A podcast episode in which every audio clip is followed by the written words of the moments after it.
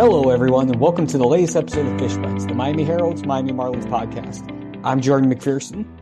Spring training is coming to an end, everyone. We're down to our final week of Grapefruit League games, and the 2023 regular season is less than 10 days away. As we prepare for this home stretch of spring, there are three big picture talking points I'm paying attention to with the Marlins as we get through these final five or so days. First and foremost, Yuli Gurriel and Jose Iglesias, and the Marlins' potential looming decision on the two.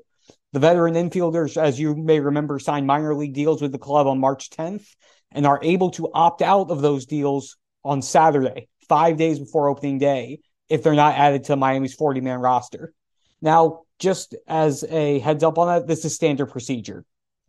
MLB's collective bargaining agreement says that any player who entered the offseason as what's called an Article 20B free agent, which is basically a fancy way of saying any MLB player who has at least six years of service time and finished the previous season either on a big league roster or on the injured list and signed a minor league deal during the offseason will have three mandatory opt out dates included in his contract.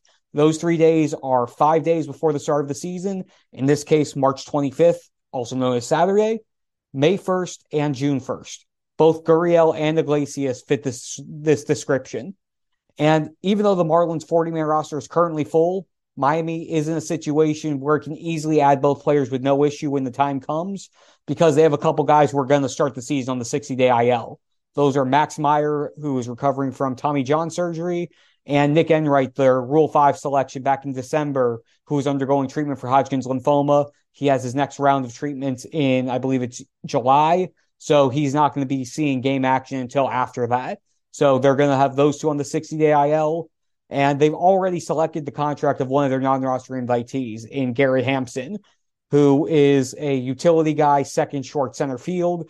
And he had an out clause in his contract that was, I believe, either the 15th or the 16th. So they already took care of that. And they got him on the roster by placing Anthony Bender, who's also recovering from Tommy John surgery, by putting Bender on the 60 day IL. Now, Hampson being on the 40 man doesn't mean he's going to be on the opening day roster, just to make that clear. He has a minor league option remaining, so the Marlins could still theoretically start him in AAA Jacksonville. As for the two guys at hand, Gurriel and Iglesias, Yuli Gurriel is all but a formality at this point. Uh, Miami needs the second first baseman to go along with Garrett Cooper because without Gurriel, Marlins' only two internal options on the 40 man are Jerar Encarnacion and Jordan Groshans. Jerar Encarnacion is a natural outfielder, primarily right fielder. Jordan Groshans is a primary third baseman who just started getting first base reps during this spring training. Jerar has had experience in big in minor league games over the last two years. He's been repping it. He is the more developed of the two at first base, but both of those guys, it would be a best case scenario for both them to start in the minor leagues. The Marlins have already optioned Gerard and Jerar Encarnacion to AAA. So it's best for both of them to get those reps down there, get the everyday reps instead of being a backup riding the bench for a position that is not their natural position instead in lieu of getting everyday at bats in the minor leagues and then being ready to go when they're needed. Iglesias' situation isn't as cut, cut and dry as Gurriel's, but he still makes sense logically to make the roster, primarily because it gives them another high contact, low strikeout bat to go with Yuli Gurriel, with Jean Segura, with Joey Wendle, with Luis Arraez to complement the power hitters in that lineup. And he would also logically be able to split time at shortstop with Joey Wendle. Joey's a lefty, Joey Wendle's a lefty, Jose Iglesias is a righty. The two of them would make sense to do that. And again, this would be Wendle's first full year playing shortstop as an as the regular everyday guy. He's always been that utility guy, second, short, third, a little bit of left field during his time with the Rays. The Marlins said that they want him playing shortstop every day. So if you have another guy who can spell him and the two of them can rotate around, it only helps. Speaking of shortstop and really just the infield together, the second point that I'm really paying attention to over this final week is seeing how seeing the defense as it gets its reps together. And I'm primarily talking about the infield here because the Marlins had two of their main guys, uh, third baseman Jean Segura and second baseman Luis Arraez. They were both gone from camp for about a week because of the World Baseball Classic. Jean Segura with the Dominican Republic, who got eliminated in the first round uh, at the end of pool play. Luis Arraez, who was with Venezuela and was which was knocked out during the quarterfinals. And both of them are now back in camp. They have one week left until the season, until spring training ends. And frankly, it's crunch time because Miami's primary second short third combo of Arraez, Wendle, Segura, they played just two games in 10 innings together before Arraez and Segura left for the World Baseball Classic. They played six innings together on Monday. Camp breaks on Sunday. The season starts four days after that. The trio really needs as much time as possible in live game situations to get a feel for each other's tendencies in the field how Wendle and Arraez are with double plays on either side of the second base bag, how Segura is with just developing a third. It's a position he hasn't played much, only 24 games in the big leagues over his 11 year career. Uh, Arraez really needing to play second after primarily playing first last year and just getting comfortable there again. It's going to be very interesting to see how much they realistically are able to get that bond, get that chemistry, get that camaraderie in such a short amount of time. And if they ultimately had enough time before the season starts to start gelling and start getting in that groove that they need to get in. And then last but not least, position battles. Should Gurriel and Iglesias both make the opening day roster and health is not a non-factor. Everybody who's expected to make the roster makes the roster it would really leave one position player roster spot left for either Jesus Sanchez or Bryan De La Cruz to complete Miami's outfield group that would include Jazz Chisholm Jr. in center field and Avisail Garcia and Jorge Soler in the corners.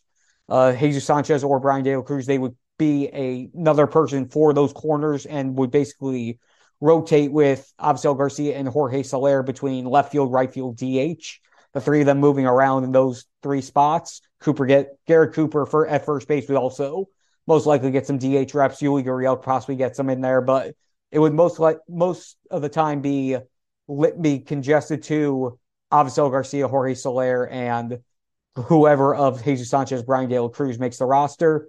And logically speaking, Jesus Sanchez seems to be the guy who would make the roster over Bryan De La Cruz for a couple reasons the first and probably the most important, he's out of the minor league options. So if Jesus Sanchez isn't on the opening day roster, he either has to be traded or he has to be designated for assignment and clear waivers to stay in the organization. Miami can't just send him down to AAA.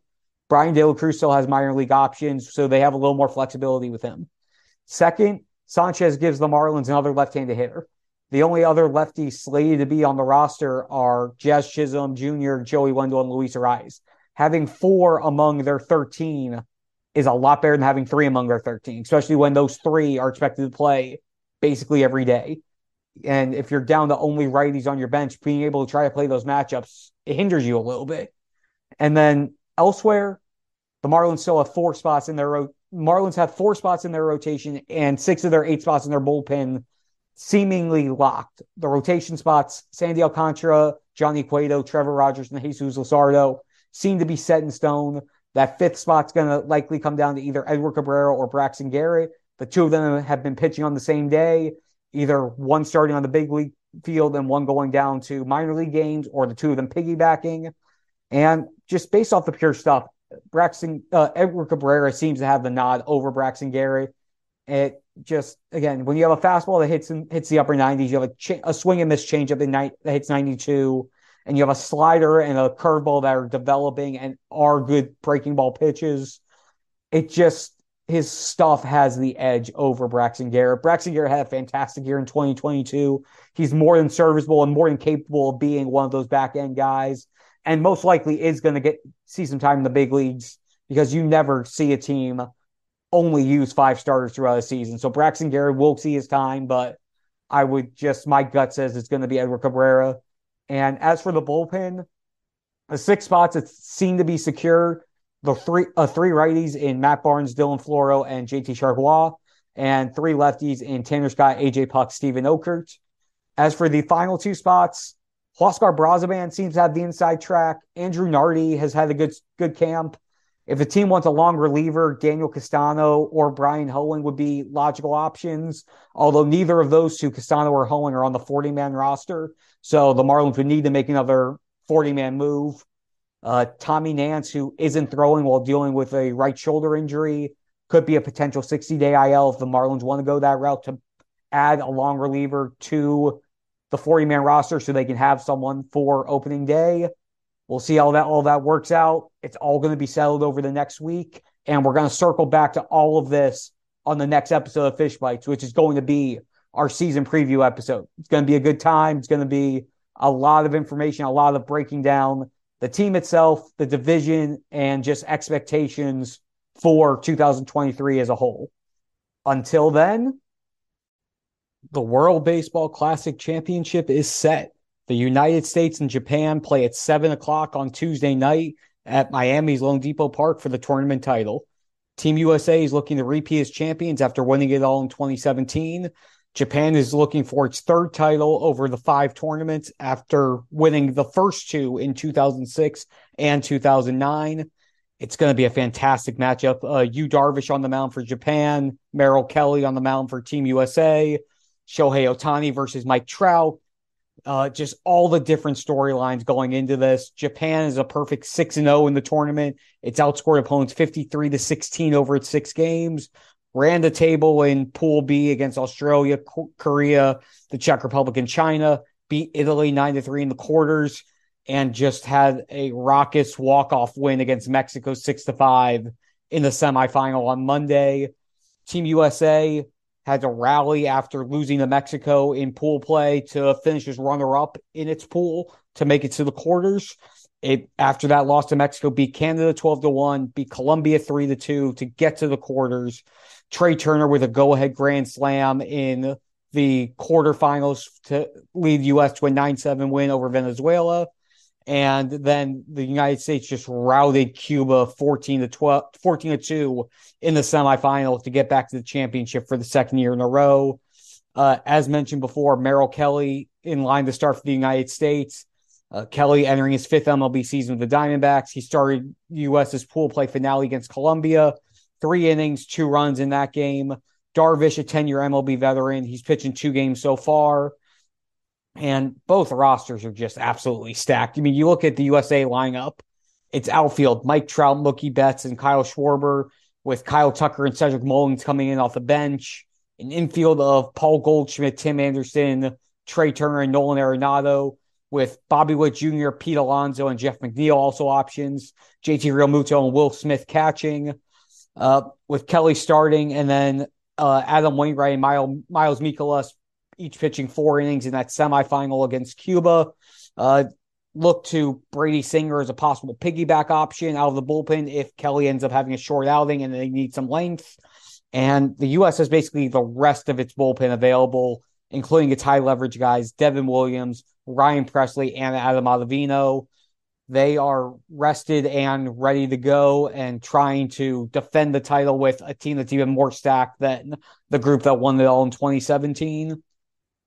And as for Team Japan, I mean, how do we start this without talking Shohei Ohtani? He's the obvious big name of this group. He's taking MLB by storm as one of the top, the league's top hitters and top pitchers. His two way game is absolutely fantastic.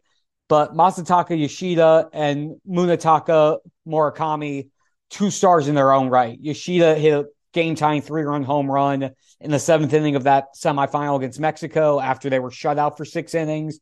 He has 13 RBI throughout the his first six games in the World Baseball Classic, the most RBI in a single World Baseball Classic tournament. Murakami last year, he had 15, 56 home runs in the Nippon Professional Baseball League which broke the league's record for most home runs by a Japanese born player in a season. And he's the reason that they're that Japan is heading to the championship.